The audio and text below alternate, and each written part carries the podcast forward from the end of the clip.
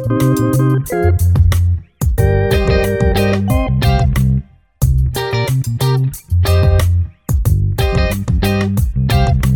itt az Ügyvéd Podcast. Egy podcast, ahol ügyvédek beszélgetnek ügyvédekkel a hivatásukról. Én Gerhard Kotrocó Ágnes vagyok, és mai témánk a kriptovaluták jogi vonzatai. Röviden bemutatom vendégemet, utána kezdődik a beszélgetés. Bajor Dávid 2005-ben végzett a Károlin, 2009-től ügyvéd. 2014-ben alapítója volt a Magyar Bitcoin Egyesületnek, amelyet 2020-ig elnökölt is. 2015-ben közreműködött az első hazai kriptováltó elindításában. Azóta is több hazai kriptoprojekt elindításában és működtetésében vett részt. Akkor kezdjünk is bele.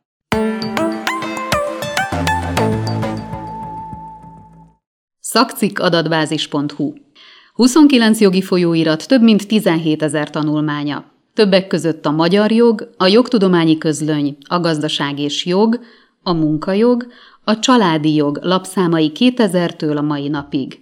Böngészhet a tartalomjegyzékekben, vagy kereshet szabadszövegesen is. szakcikadatbázis.hu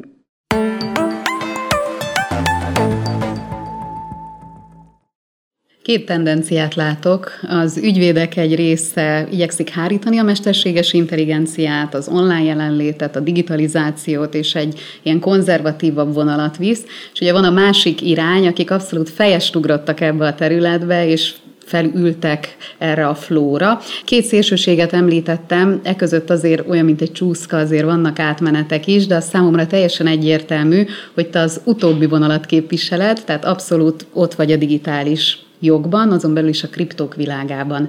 Hogyan kerültél kapcsolatba a kriptókkal? A jogi pályán elején még nem is volt szakvizsgám, én egy pénzügyi engedélyes cégnél dolgoztam, ezt így tudták az ismerőseim, és egy nagyon jó ismerősöm, barátom jött el hozzám, és kezdett el mesélni különböző ilyen kriptográfiai eszközökről, amit fizetésre, meg mindenre lehet használni. Nem voltam, vagyok teljesen hülye az informatikai dolgokhoz, de azért ez így nagyon meredeken hangzott.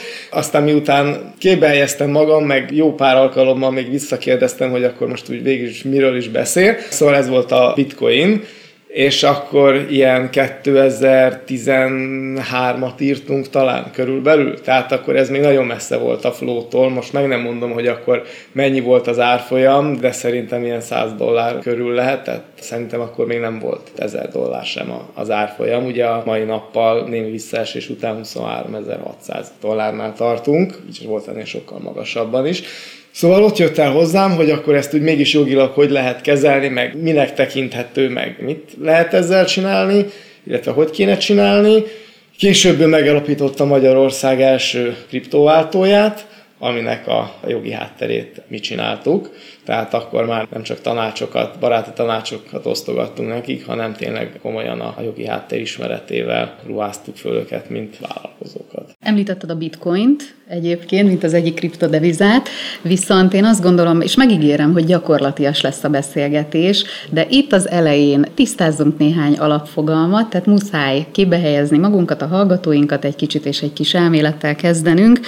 Ugye blokklánc, kripto, tárca, mixer, NFT, ilyen kifejezések azok, amik így felmerülnek. Mik ezek pontosan?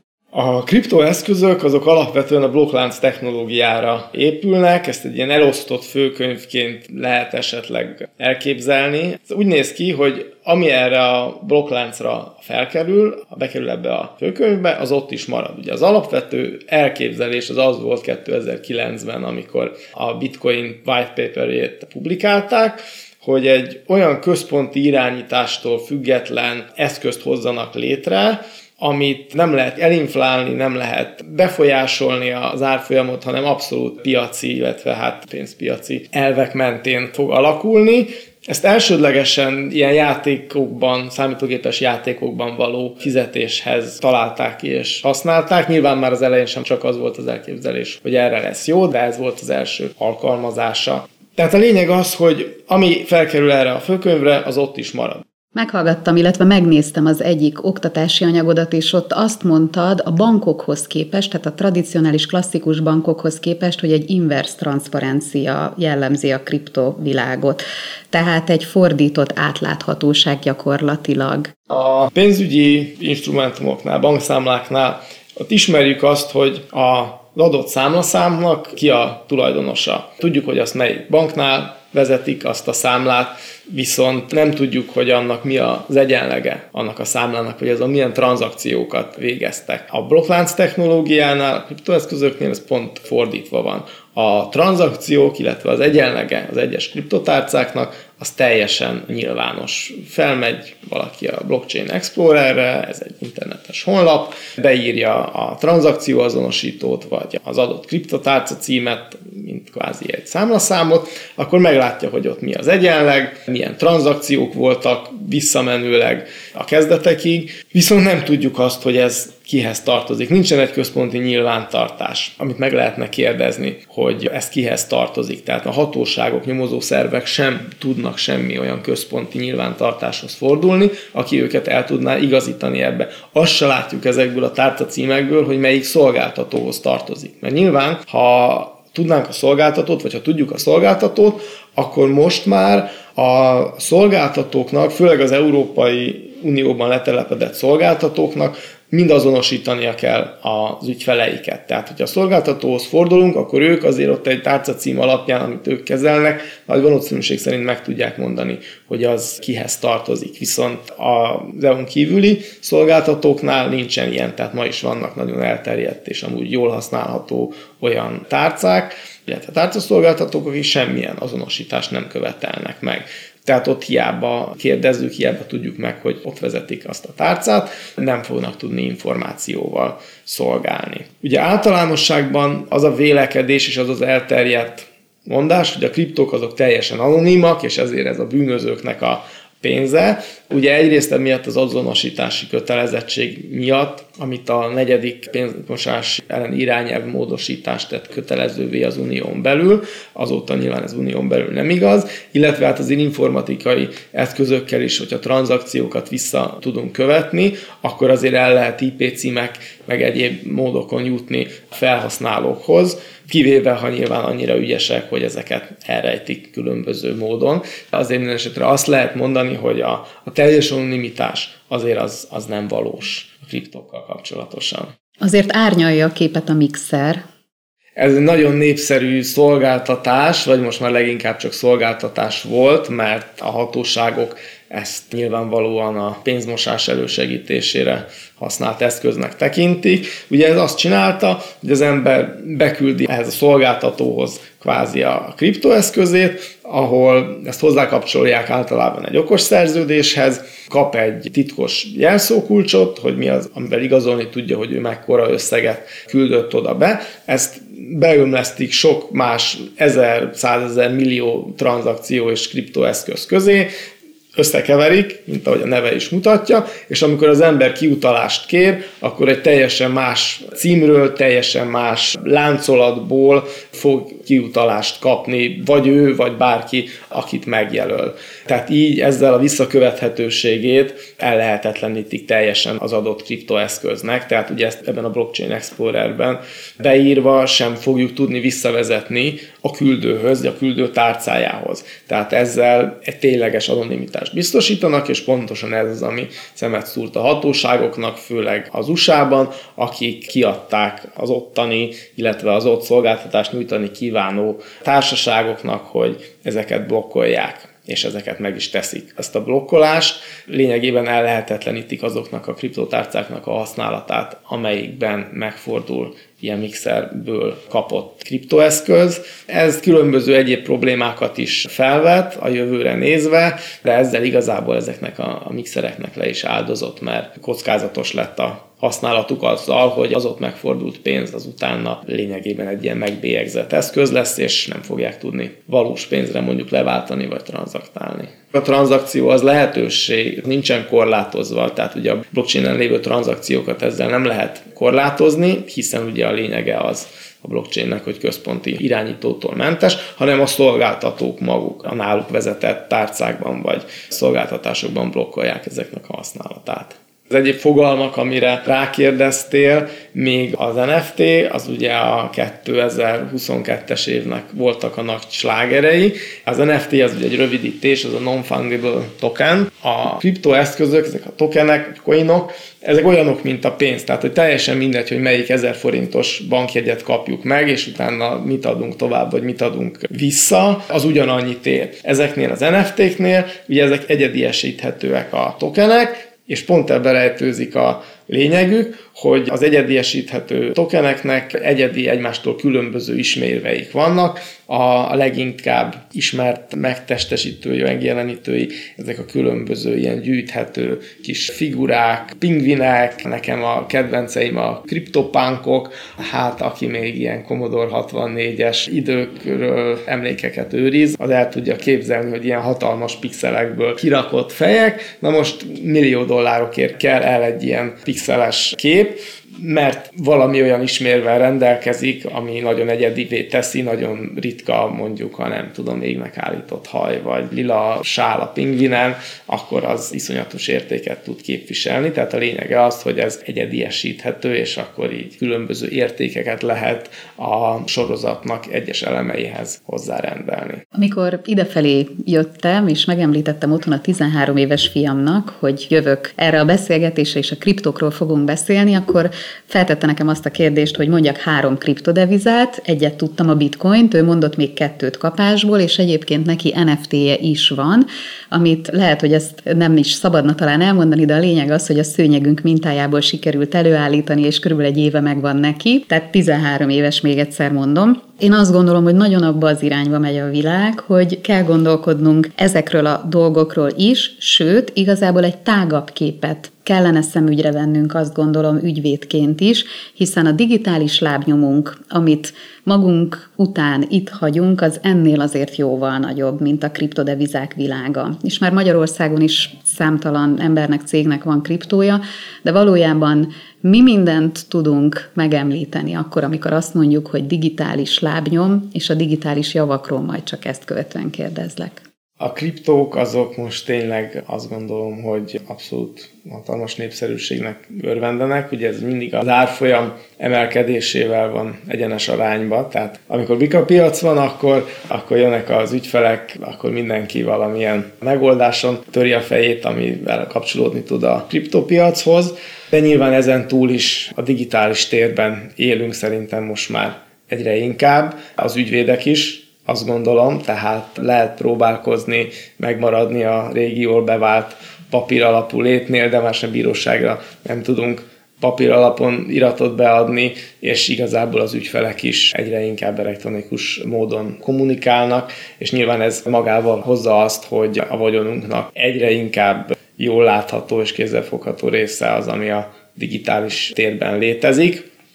Gondolhatunk itt akár arra, hogy van valakinek egy saját domain neve, amit akár a vállalkozásához használ, akár személyes felhasználásra tartja. Nyilván ott van az e-mail címe, ami akár ehhez kapcsolódik, akár egy szolgáltatónál lévő e-mail cím.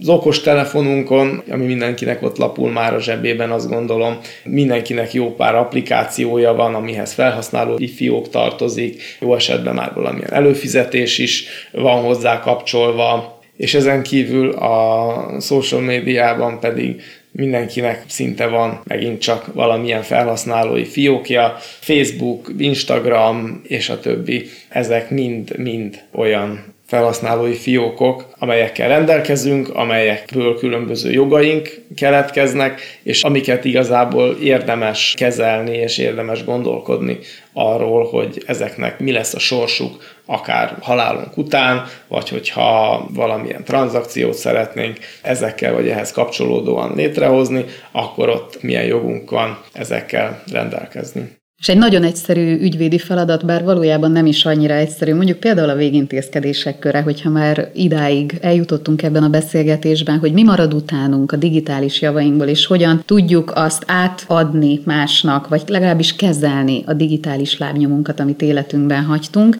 Nézzük meg azt a helyzetet, hogy mondjuk bejön hozzánk egy leendő örökhagyó, tehát igazából egy végrendelkező, aki digitális javak örökléséről kíván rendelkezni. És gondolok itt például arra, mondjuk maradjunk akkor a kriptóknál, hogy van kriptodevizája. Mi lehet a jó megoldás ebben a helyzetben? Hiszen ugye ezek olyan kódok, amiket az esetek legnagyobb részében nem szeretnénk nyilvánosságra hozni, hogyha jól értem. A kriptóknál van egy nyilvános kód, illetve van egy titkos kód, amivel el lehet érni ezeket a tárcákat. Ugye ez az alapinformatikai megközelítés, Nyilván, ha olyan szolgáltatást, olyan tárcát használunk, amihez tartozik valamilyen szép mobil alkalmazás vagy honlap, amin keresztül el lehet érni, akkor ott van egy ilyen felhasználó név jelszó páros, de, de mögötte nyilván egy kriptográfiai algoritmus van, ami az elektronikus aláíráshoz hasonlítható lényegében, tehát ugye ez a kettős kulcsú hitelesítés. Ezeket nyilvánvalóan titokba kell tartani, még egyszer visszakanyarodva oda, hogy mivel nincsen semmilyen szabályozó hatóság, és igazából a tárcaszolgáltató is csak a szép platformot biztosítja ehhez, ő se tud a tranzakcióba magába belenyúlni, hiszen a tranzakciók azok minden egyes alkalommal közvetlenül a blockchainen valósulnak meg, tehát ő csak egy felületet ad ennek az egésznek, hogy ne kelljen vérmes informatikai ismeretekkel rendelkezni a felhasználóknak ahhoz, hogy használni tudják ezeket az eszközöket. Ide kanyarodva azért megjegyezném azt, hogy ez nagy általánosságban igaz, de például ott van a Revolut, amit azt gondolom, hogy nagyon sokan ismernek és használnak. Ugye ott is lehetőség van kriptoeszközök vásárlására, tartására és tranzaktálására. Ott viszont nem közvetlenül a blockchain-en valósulnak meg ezek a tranzakciók. A Revolut működéséből kifolyólag általánosan, tehát ugye a pénzünknek sincsen egy dedikált pénzforgalmi száma, egy, ott sincs közvetlenül egy bankszámlánk, hanem ugye egy gyűjtőszámlán kezeli ezt a Revolut. Ugyanez igaz a kriptóknál is. Mi azt mondjuk neki, hogy ezt mondjuk bitcoinba vagy ethereumba tartsa, de az a tranzakció, amikor mi megvásárolunk az applikációban egy kriptót, azzal nem konkrétan bitcoint veszünk. Tehát oda ez nem igaz, de mondjuk, hogyha egy Coinbase-t vagy más ismertebb valetet használunk, akkor azok a tranzakciók közvetlenül a blockchainre kerülnek, tehát ott csak egy felhasználói felületet biztosít a szolgáltató. Szóval azért kell ezeket a kulcsokat és jelszavakat nagyon nagy biztonságba tartani, mert hogyha valaki ehhez hozzájut, be tud lépni a felületre, és tranzakciót tud kezdeményezni, amit nem lehet visszafordítani. Tehát ezt úgy szoktuk mondani, hogy ami egyszer a blockchainre kerül, az ott is marad, tehát amelyik tranzakció oda fölkerül, azután ott is marad, azt onnan törölni igazából nem lehet, tehát nem lehet visszafordítani, ha rossz helyre ment egy utalás, azt nem lehet visszakérni, nem is tudjuk kitől visszakérni igazából. Hogyha bejön egy ügyfél, és akár végrendelkezni szeretne, akár más tranzakcióhoz kéri a segítségünket, amiben kriptó érintett, akkor ezeket szem előtt tartva nagy óvatossággal kell eljárni, és olyan megoldást kell találni, hogy egyrészt az ügyfél is biztosítva legyen arról, hogy jó megoldást kap, nem csak biztos jogi hátteret, hanem biztos tranzakciót tudunk neki létrehozni, illetve a másik fél is biztosítva legyen arról, hogy ehhez ő valóban hozzájut, egy örökös mondjuk annak idején valóban hozzájut az örökségéhez. Erre különböző megoldások vannak, itt nyilván az ügyfélnek kell ismerni a szándékát, hiszen egy kriptotárcának leírja egyszer az egyenlegét, a hozzátartozó hozzáférési kódokat, az tíz év múlva, amikor mondjuk meghal, nem biztos, hogy ugyanaz lesz, nem biztos, hogy használható lesz, és hiába követjük vissza egy blockchain exploreren, hogy hova került a végintézkedés után az ott kezelt kriptoösszeg, azt nem tudjuk, hogy egy saját tárcájába mozgatta át, vagy valamilyen tranzakció keretében valaki másnak adta át, és ezt nem is fogjuk kideríteni. Itt ezekre mind körültekintéssel kell lenni, és valami olyan megoldást alkalmazni, ami biztosítja azt, hogy a, a célzott akarat megvalósuljon. Ugye erre nagyon jó lehet nem csak a kriptó, hanem bármilyen más digitális felülethez való hozzáférés biztosítására a különböző jelszó tároló alkalmazások, amihez egy mesterjelszót kell ismerni, és utána akkor ott az ott tárolt jelszavakhoz, hozzáférési kódokhoz mind hozzáférést kapunk, és ezek a szolgáltatók általában el is ismerik az örökléssel való átszállását ezeknek a fiókoknak, illetve ezeknek a jogosultságoknak, és kiadják a felhasználási kódot, tehát ezt a mesterjelszót, amivel be lehet utána lépni. Mert például ott van a Facebook, illetve a Facebook most már Meta égiszé alá tartozó többi szolgáltatás, akik nem biztosítanak teljes hozzáférést az egyes fiókokhoz öröklés esetére. Ugye vagy a törlés jogát adják meg, vagy pedig egy ilyen emlékoldallá nyilvánítást és a halált követően keletkező bejegyzéseknek a menedzselését. Ugye ezt meg lehet adni a Facebook szolgáltatásban, hogy ilyen hagyatéki kezelő legyen valaki egy fióknak, de ő nem tudott letölteni, nem tud hozzáférni a különböző beszélgetésekhez, csetekhez, tehát nagyon sok korlátja van. Ezzel ellentétben a Google például mindent kiad az örökösnek. Tehát ott megkapjuk a teljes e-mail levelezést, teljes hozzáférést az e-mail fiókokhoz, bizonyos esetekben ugye a törölt fiókhoz is hozzá lehet férni a Google rendszerében, illetve a Google-höz kapcsolódóan. Ez szolgáltatónként változik abszolút, hogy ki mire ad lehetőséget. Ezt egyrészt ugye a hagyatéki eljárásban született hagyatékátadó végzéssel lehet igazolni az erre vonatkozó jogosultságunkat, illetve ezeken a felületeken magukon is általában meg lehet adni, hogy mi hogyan szeretnénk rendelkezni a hagyatékunkról ezekkel kapcsolatosan. Egy végintézkedésben klasszikusan mondjuk például egy végrendeletben ez egy meghagyás?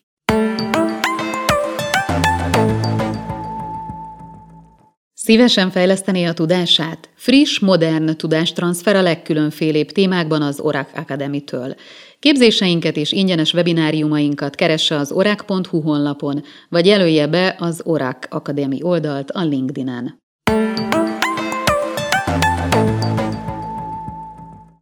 Egy végintézkedésben klasszikusan mondjuk például egy végrendeletben ez egy meghagyás? Én a meghagyásokat soha nem szeretem végintézkedésnél. Volt egy ügyem, ahol elég nagy vagyon került örökítésre, egymással nem jó viszonyban álló sok örökös részére, és egy nagyon neves ügyvédi iroda volt kijelölve hagyatéki végrehajtónak. A hagyaték átadás után az első meetingen a neves ügyvédiroda azt mondta, hogy ha mindenki egyetért vele, akkor ők itt kiállítanának egy számlát, és mindenki mehet amerre lát, és csinálhatnak, amit akarnak. És nyilván ez mindenkinek ez volt a legegyszerűbb, a legolcsóbb, meg a legjobb, ott per pillanat, utána meg nyilván lehet vitatkozni, nem tudom, tíz év után is még mindig azon, hogy ki mit, hogy mint akar, de szegény örök hagyónak a meghagyása, a kívánsága, az egyáltalán nem teljesült. Valami olyan más módot kell, én azt gondolom találni, én minden esetre ebből okulva minden ügyfélnek valami más módot javasolok arra, hogy hogy intézze a halála utánra a saját kívánalmainak a teljesülését, ami nem függ olyan harmadik személytől, aki ettől szabadulni tud, és teljesen más irányt vehet a vagyonnak az útja. Ezt különböző egyéb szerződésekkel be lehet biztosítani, nyilván ez bonyolultabb, drágább és nehezebb, de azt gondolom meg lehet találni a módját. Mondjuk például letétbe helyezzek az okirat szerkesztő ügyvédnél egy borítékot, ami kódokat tartalmaz? A letét akár jó megoldás is lehet. Ugye az ügyvédi kamara az kriptó eszköz letétbevételét Hát nem mondom feltétlen, hogy tiltja, mert ugye szabályzatban nem került ez lefektetésre, egy megkeresésre válaszul írták azt, hogy szerintük nem lehet letétként kezelni kriptoeszközt. Ennek értem is a miértjét, hiszen nincsen olyan letéti kriptoszámla, amit mondjuk egy letéti pénzforgalmi számlához hasonlóan lehetne kezelni, és ott megfelelő biztonsággal tárolni az ügyfélnek a vagyonát. Viszont, hogyha dologi letétet kezelhetünk, akkor abból kifolyólag meg miért ne kezelhetnénk. Illetve a másik dolog, ami nekem ugye a szemem előtt szokott lebegni, főleg a kriptókhoz kapcsolódóan. Tehát aki nagy kriptovagyonnal rendelkezik, ő azért nem véletlenül került ennek a birtokába általában, és ők azért ezeket nagyon jól tudják használni, és nagyon jól ismerik a lehetőségeket. És a nagyvilágban nagyon sok lehetőség van arra, hogy tranzaktáljunk, illetve értéket tároljunk. Meg fogja találni az ügyfél a lehetőségét annak, hogy az elképzelését véghez vigye. A nagy kérdés csak az, hogy ebben mi ügyvédként tudunk-e segíteni neki, és tudunk-e egy olyan jogi biztosítékokkal ellátott megoldást nyújtani, amivel ő jobban érzi magát, és tényleg ellenőrizhető és legális keretek között tudja a szándékát megvalósítani, vagy azt mondjuk neki, hogy bocs, nem tudunk ebben neked segíteni, mert A, nem akarunk, B, nem értünk hozzá, C, tiltja a kamaránk, és akkor ő kimegy az ajtón, a másik ügyvédire az ajtajába lehet, hogy ilyen szürke módon segítenek neki, és akkor csak elvesztettük az ügyfelet, vagy pedig ezen az intézményrendszeren teljesen kívül kerül, és saját szakállára fog valamilyen megoldást találni, ami meg azt gondolom, hogy senkinek nem jó. Mindenképpen erre megoldást kell találni, akár kreatívan, hogyha kriptót nem tudunk letétbe venni, akkor létrehozunk egy tárcát, aminek a, az elérési kódjai kerülnek letétbe, vagy bármilyen más kreatív megoldás. Azért fontos ez, mert ugye magától egy hagyatéki eljárásban nem tud kiderülni az, hogy van olyan vagyonelem, ami kriptóban tárolódott. Míg ugye klasszikusan a bankokat megkeresi a közjegyzés, a bankok adnak egy riportot arról, hogy milyen bankszámlák vannak, és azon a halálkori egyenleg az pontos, ahogy néz ki. Ez ugye kriptodevizák esetében nem így történik, hiszen nincs információ a rendszerben arról, hogy XY örökhagyó, aki magyar örökhagyó volt, itt hunyt el, stb. Tehát a joghatóság magyar jogot alkalmazunk, és magyar közjegyző folytatja le az eljárást, tehát ez nem tud kiderülni akkor, hogyha mondjuk az örökösöknek nincs valamiféle információjuk arról, hogy hol van ez a vagyon, vagy végintézkedés esetén, vagy szerződésrendszer esetén, amit említettél, annak az ügyvédnek, aki ezt készítette. Valóban, tehát ugye ezt nem fogja tudni megtalálni a, a közjegyző, és erre van is sajnálatos példa, szintén ismerős, akinek jelentős kriptovaljona volt, váratlanul meghalt, és nem férnek hozzá az örökösök a hagyatéknak ehhez a részéhez. Nem fogja tudni megtalálni a közjegyző, hiszen nincsen olyan központi szerv, aki felügyelne. Még ha tudjuk a tárcát a hozzáférési kódot, ha nem tudjuk, megint csak nehéz helyzetben vagyunk, tehát ugye ezekre mind gondolni kell, és ezt úgy kell akkor belefoglalni a, a végintézkedésbe, amiben mondjuk a hozzáférési kódokat megint csak nem szerencsés azért beletenni, mert ha letétbe helyezzük a végrendeletet, akkor oké, okay, hogy egy lezárt borítékban van, de az ügyvéd, aki készítette, meg az ügyvéd irodában még nem tudom hány alkalmazott azért ehhez hozzáférhet, szóval sok olyan körülmény van, amire tekintettel kell lenni, és jelentős vagyonnál nyilván azt fogja mondani az ügyfél, hogy hát azért ő ennek a kockázatnak nem kívánja kitenni magát, most függetlenül attól, hogy mekkora bizalom áll fenn az ügyvéddel szemben, ez nyilván teljesen érthető, hogy ilyet nem kíván senki sem vállalni. Erre akármilyen más, akár trezorszolgáltatás, bankok bankoknál, és ott lehet tenni egy papírra felírva a hozzáférési kódokat, vagy bármilyen más, akár digitális úton történő megőrzése a hozzáférési kódoknak, de mondjuk akár a kriptotárca cím, vagy bármi más, az pedig legyen belefoglalva mondjuk a végrendeletbe. Összegszerűség, illetve hát csak önmagában a kriptotárca cím, azzal mondjuk azért arra kell vigyázni, ugye, hogyha egy kriptotárca címet megadunk, és az a hagyatékba előkerül, ugye meg lehet nézni, hogy mi az egyenlege az adott tárcának. Na most, hogyha ezt a hagyatékot átadja a közjegyző a 10 milliárd forint rajta lévő vagyonnal együtt, csak nincs olyan hozzá meg a hozzáférési kódunk, akkor a közjegyző fog ennek a legjobban örülni, mert elképesztő közjegyzői díjhoz fog hozzájutni, mi viszont esetlegesen semmilyen, illetve hát az örökös viszont esetlegesen semmilyen vagyonhoz nem jut hozzá, mert oké, hogy van egy kriptotárcája, csak éppen nem tud hozzáférni. Szóval ezt is úgy kell kezelni, hogy ezzel mondjuk az örökösöket ne hozzuk olyan nehéz helyzetbe, hogy minden más hagyatéki aktívumnak a rovására megy annak az egy kriptotárcának a megöröklése. Ugye kriptók azok közvetlen fizetőeszközök, tehát tranzakciók mehetnek végbe, úgy vásárolhatunk vele gyakorlatilag dolgokat. Hogyha ügyvédként közreműködünk egy ilyen szerződésnél, akkor mondjuk felmerül az, hogy PMT átvilágítást kell végeznünk. Kérdeznünk kell ennek a nem pénznek minősülő, de azért mégiscsak egy közvetlen fizető eszköz, ami azért valami, ennek a forrását. Hogyan tudjuk ezt megtenni? Ugyanaz a PMT átvilágítás vonatkozik rá, mint bármilyen jogügyletre, azt gondolom, és ezt így is alkalmazzuk. A kriptováltók is ugyanígy végeznek pénzmosás elleni átvilágítást, hiszen ha bár nem ellenőrzött tevékenységről van szó, de jobb előre gondolkodni és előre menekülni, amely szolgáltatóknak a jogi hátterét mi készítettük, mi is úgy állítottuk föl a működést, hogy lényegében egy bankszerű működés legyen, tehát ha nagyobb összeget kívánnak tranzaktálni, akkor annak megkövetelik a forrásának az igazolását. Itt lényegében bármi elfogadható, azt gondolom, amivel hitelt érdemlően tudja bizonyítani azt, hogy milyen forrásból származik az adott vagyonelem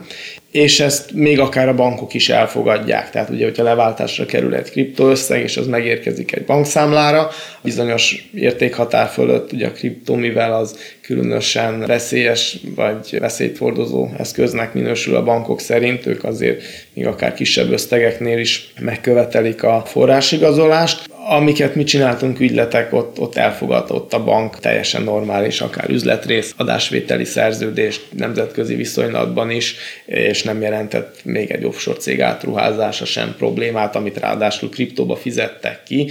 Mondjuk azért meglepődtünk, hogy ez milyen simán átfutott az adott banknál, de minden további nélkül ez működött. Írtál már okos szerződést? Okos szerződést nem írtam, mert nem vagyok informatikus, tehát ugye ez azért komoly informatikai tudás kell, és ez lényegében egy informatikusnak a dolga a megírása. Nyilván a szerződési elveknek az összerakása az ügyvédi jogászi feladat, ilyenben működtünk közre, de maga az okos szerződést azt informatikusnak kell megírnia, hogy az tényleg megfelelően működjön, és megfelelően tudja teljesíteni a vele szemben támasztott követelményeket. Ugye a lényege, ha jól tudom, az az, hogy egy feltétel teljesülése esetén visszavonhatatlanul teljesedik a szerződés. Minden okos szerződésnek van egy egyenlege, tehát ugye az ellenértéket azt előre fel kell tölteni kriptoeszközbe, ugye ezek általában Ethereum blokkláncon működnek a legtöbb, és ha valamilyen feltétel teljesül, ahogy mondod, aminek ugye olyan feltételnek kell lennie, ami valamilyen elektronikus, tehát internetes inputot tud adni. Ha ezt megkapja a szerződés, az okos szerződés, akkor a hozzárendelt értéket, vagy annak megfelelő részét automatikusan kiutalja. Ilyen volt régen az Axának egy biztosítás, azt hiszem Fizzi biztosítás volt a neve. Ez a Franciaországban a Charles de Gaulle reptérről New Yorkra közlekedő Air France járatnak a pontosságára vonatkozott, és ez nagyon egyszerű, szerintem mindannyian ismerjük a Flight Radar nevű oldalt is, ahol látjuk, hogy az adott gép felszállt, mikor szállt fel, megérkezette, mikor érkezett meg.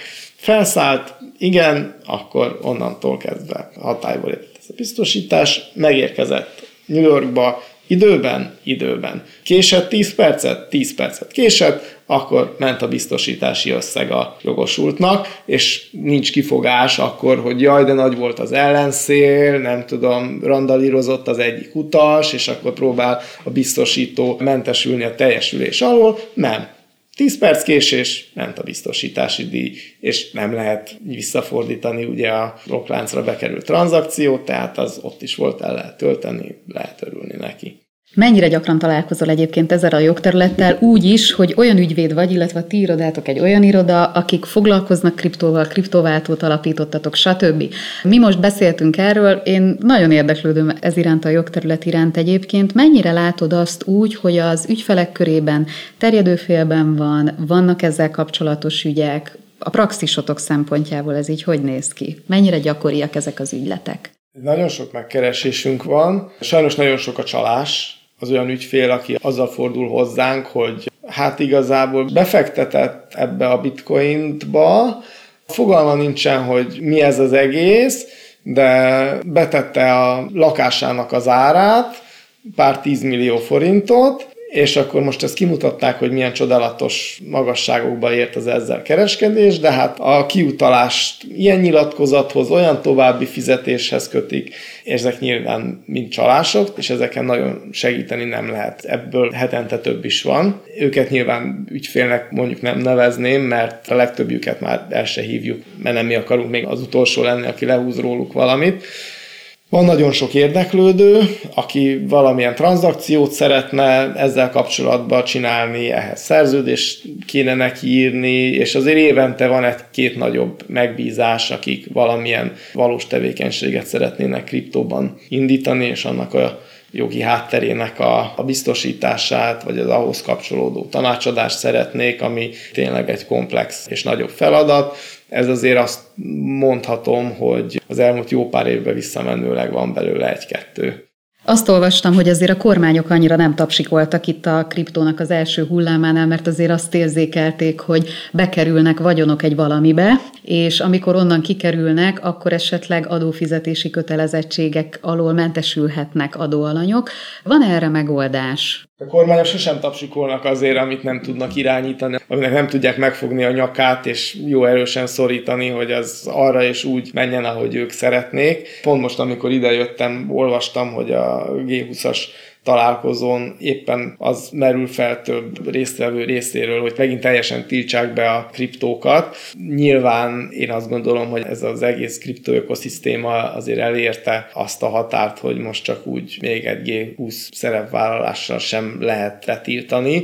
Nyilván az elején is rögtön az volt, hogy ú, tiltsuk be a, a kriptókat gyorsan, még amíg lehet. A kriptó az, az pont a, a mögötte lévő technológia miatt olyan, amit nem lehet betiltani tiltani. Korlátozni lehet, természetesen megnehezíteni lehet azt, hogy ebben folyanak különböző tranzakciók, mert ugye főleg régen az volt a mondás, hogy na hát a kriptót az csak különböző terrorista szervezetek bűn elkövetéshez használják. Hát azért legyünk őszintén, az elrabolt gyerekekért azért mégiscsak most is csak készpénzben, meg a 100 dollároson található még mindig a legtöbb kokainnyom a földön, ha bármit megvizsgálunk. Szóval azért nem a kriptó az, ami az ördög maga, azt gondolom.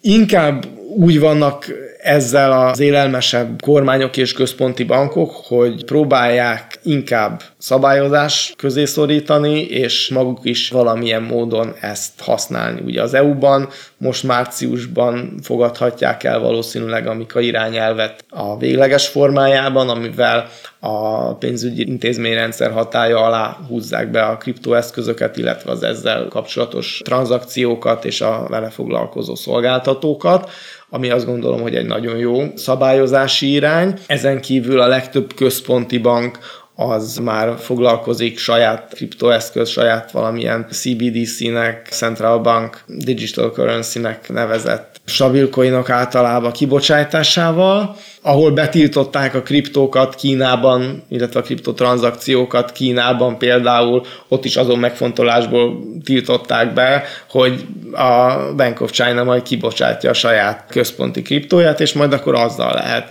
különböző tranzakciókat végezni, tehát inkább a szabályozás irányába megy, azt gondolom a, a mainstream. Nyilván lehet, meg van, aki próbálkozik is azzal, hogy ezt tiltsa meg korlátozza, de annak mind az a kiinduló pontja, hogy nem tudják ezt kezelni, és akkor így próbálják meg ellehetetleníteni hogyha változtathatnál bármin a jogszabályi környezetben, hogy átláthatóbb, szabályozottabb, vagy akár nekünk ügyvédeknek a munkánkat megkönnyítő legyen a kriptokra vonatkozó szabályozás, tehát ha változtathatnál valamit jogalkotásban, akkor mi lenne az? Nagyon sok változtatni való nincsen, mert, mert nincsen szabályozás rá.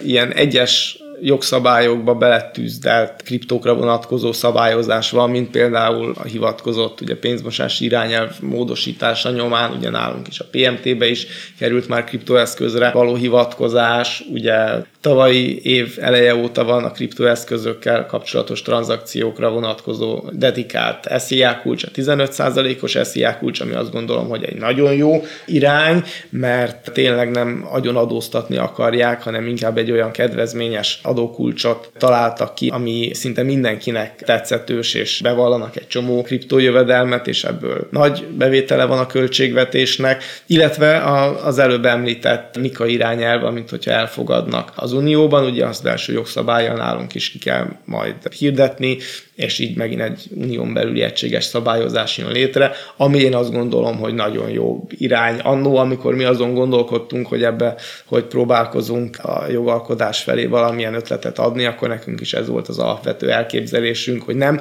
új speciális szabályozást kidolgozni ezekre, mert annak semmi értelme nincs, hogy, hogy elkezdünk a nulláról építeni valamit, és akkor annak meg lesz a csomó gyerekbetegsége, hanem egy nagyon jó, ugyanúgy teljesen harmonizált jogterületre a pénzügyi instrumentumok területére oda behúzni, megfeleltethető minden tevékenység ott, szabályozott tevékenységnek, és akkor úgy működjön. De hát azt gondolom két-három év múlva ez akkor meg is valósul. Én bízom abban, hogy sikerült új szempontokat, új nézőpontokat adni a hallgatóinknak. Nekem mindenképpen szerettem ezt a beszélgetést, köszönöm, hogy eljöttél.